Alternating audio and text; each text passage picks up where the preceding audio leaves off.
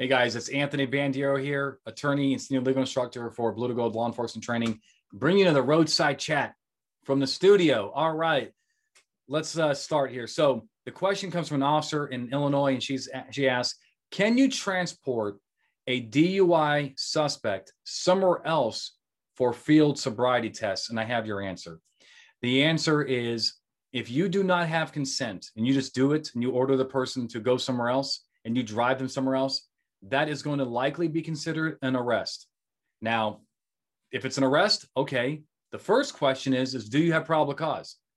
If you move the, the person, you have probable cause, then it's not an invalid arrest. It's, it's, it's called a de facto arrest, an arrest in fact. But then the next issue that's going to come up for you is Miranda issues. Because if you did arrest them, because most courts will believe that involuntary transportation equals an arrest, because most people think that they're been formally arrested.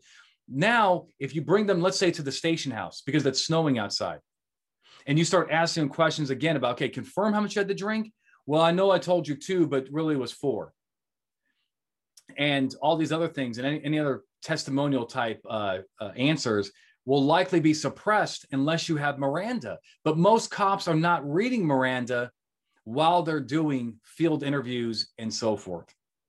And so that's the answer. Now, the way around this is to seek the person's consent if you have a good reason. Let's say that it's snowing out and you don't want to, or you're on an incline, decline. It's not a, uh, there's no flat surface in the area to do field sobriety tests. So you want to ask them, hey, do you want to go to the station or do you want to go to the firehouse and on a flat surface and have a better opportunity to perform these tests satisfactory? Do you want to do that? And if they say yes, then argue that they, you know articulate that the person gave you free and voluntary consent to move the traffic stop essentially to the fire station or the police department. But if they say no, they do not want to move, then basically I would treat that as a refusal to do the, the tests and go from there.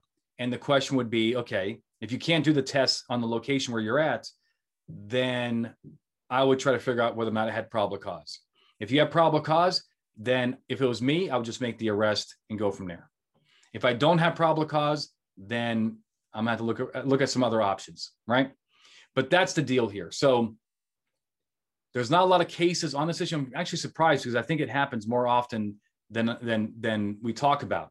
That cops are basically you know moving people around and driving. I mean, we're not. And we're, remember, we're talking about here. We're not talking about you know stopping somebody in you know on the on the side of the street and there's a there's a parking lot you know uh 100 feet over there and moving the investigation over to that that that parking lot. That's not what we're talking about here.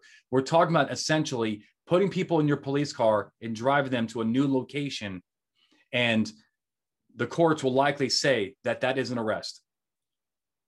If you don't have probable cause you have the fruit of the poisonous tree.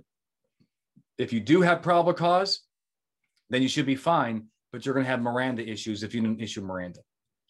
There's your answer. I hope it helps. Keep the questions coming. Now, if you want me to keep doing these, right, because these take a lot of my time, but I like doing them and I want to help cops, I'm going to ask you a favor. Hit like or comment. That lets YouTube know I'm doing a good job and they'll share the videos with other people. Hit subscribe. Let's get tens of thousands of cops on this and share with your friends. Let's educate cops. Let's do constitutional policing the right way.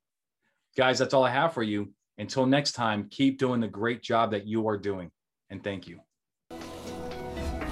When it comes to law enforcement training, we are the gold standard. Visit bluetogold.com or call 888 579 7796 to learn more about our training, books, and free webinars. Also, don't forget to like, subscribe, and share this channel.